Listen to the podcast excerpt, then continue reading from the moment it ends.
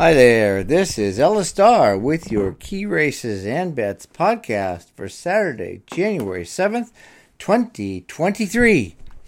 This Key Races and Bets podcast, as well as the companion product, the Key Races and Bets blog, also known as the written version, is brought to you by Amwager dot com, A M W A G E R dot com. Amwager dot com, a great legal online wagering website with great tools and perks.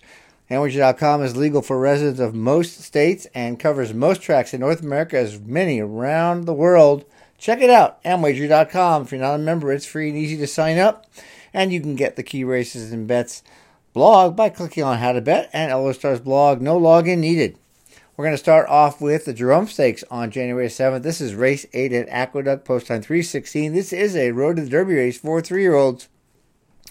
Lucan Knight has run in three one-turn races to date, not much different than this one-turn mile trip at Aqueduct, finishing in the money in all three. The best of those three came in his most recent start, November twenty-sixth, when, although third, Lucan Knight earned a career-best ninety-three Echo-based speed figure. Not only that, but he did so behind Victory Formation, who is still unbeaten in three starts, having won the Smarty Jones Stakes at Oaklawn Park on New Year's Day, a Road to the Derby race just like this one.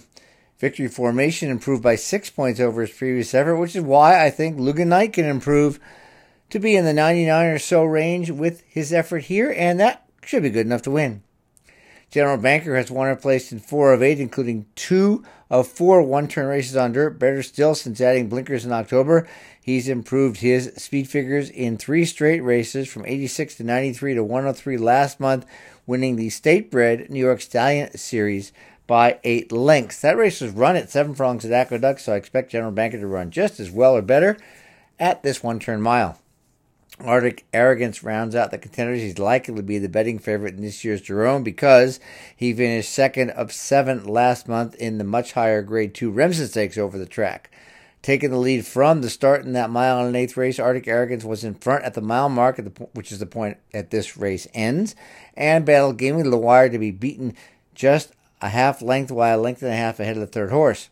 He's also improving, having earned an eighty-five figure at the end of September, then ninety, then one hundred last time out. The only knock I can find is he's shown only a need-to-leap style in four career races to date. That could prove problematic considering Narciso Dali led from start to finish his most recent race, as did Circling the Drain, and Valenzin Day, as well as Andiamo of Ferenc, have also done their best, leading earlier very close to the front. In the Jerome Stakes, Race eight Aqueduct, three sixteen Eastern Post Time, Saturday, January seventh, I'm going to look to bet Lucan Knight and General Banker at five to two or more. If both are five to two or higher, I'm absolutely betting both. And the best way to maximize profit when wagering to win on multiple horses is to use what's called a Dutching tool, which allocates your wagers based on the odds. Amwager dot com has a great Dutching tool, which is free and easy to use. It allows you to set the amount you want to bet or the amount you want to win, and all the math is done for you. And that's just one of many great tools and perks at Amwager dot com. For the exact, I want a box, Lucan Knight, General Banker, and Arctic Arrogance, and then I'll play some doubles here from race eight to nine and race eight. Lucan Knight, General Banker, and Arctic Arrogance in race nine, Unbridled Bomber, Sugar Ray two, and Eloquist. Moving on to race nine, this is the Queens County Stakes, time three forty-five Eastern at Aqueduct on January seventh. This race was postponed from last weekend, and now we have some very interesting horses here with a four for eight record in twenty twenty-two, including a win in an identical nine furlong, one hundred fifty thousand stakes over the track in his most recent start. You'd think Eloquist would open at two to one, but instead he opens at ten to one. He won just one of his first seven races, but in the middle of his three-year-old career, something changed, and he got very, very good. He's won three in a row now and can win on leader from off the pace, on a fast track or a wet track, and as a newly turned four-year-old, he may not have peaked yet. So although there are two others which have a chance, he's definitely the better bet of the trio. Sugar Ray two offers slightly better odds, fifteen to one, which makes no sense given his record of five wins, six seconds, and two thirds in nineteen dirt races. He won the identical Bucks County Stakes at nine furlongs, one before last in October at five to one, then ran inexplicably bad, but was given two months off and appears to have turned a corner. Otherwise, trainer J T Service would not be shipping him from Pennsylvania to New York and getting Adorno, who was up for the six-length win of the Bucks County, to ride. Unbridled Bomber opens as the second choice on the morning line at five to two, as he's won two in a row, both over the track, including one before last at this nine furlong trip. He's much more probable to win, in my opinion, than the two to one morning line favorites Law Professor, who's oh for three at the distance, even though he's hit the board a couple times. Law Professor is going to be bet because he ran second to Life is Good, but that was a four-horse field in Woodward. He just ran second around the track. On the other hand, Unbridled Bomber won each of his last two by almost five lengths, and is more than a decent shot to win three in a row. I'm going to look for win bets on Eloquist and Sugar Ray two at three to one or more in the Queens County Stakes Race nine at Aqueduct at three forty-five Eastern on Saturday, January seventh. Eloquist and Sugar Ray could be bet at three to one or more, and this is another race where, if win bets on multiple horses are called for, a judging tool like the one which is free and easy to use at Amwager dot com will help us get the most value from our wagers. I want to play two exactas here. The first is going to be a box of Eloquist, Sugar Ray two, and Unbridled Bomber.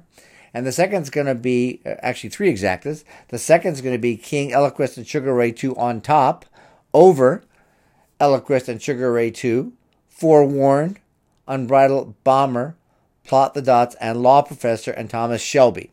That's Eloquist and Sugar Ray two over Forewarned, Unbridled Bomber, Sugar Ray two, Plot the Dots, Law Professor, Eloquist, and Thomas Shelby.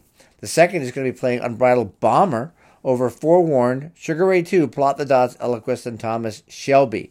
We're leaving out the lowest paying combination, which is Unbridled Bomber over Law Professor. We're going to shift cross country to finish out this week's Key Races and Bets podcast and blog. This is the California Cup Oaks, race eight at Santa Anita, post time six thirty Eastern. Quick, Quickly Park It, Choli, and Carol Lombard started odds of eight to one, six to one, eight to one, and all are the keys to profit in this one-mile turf test for newly turned three-year-old fillies. The morning line favorite is Sell the Dream at two to one, and she's vulnerable.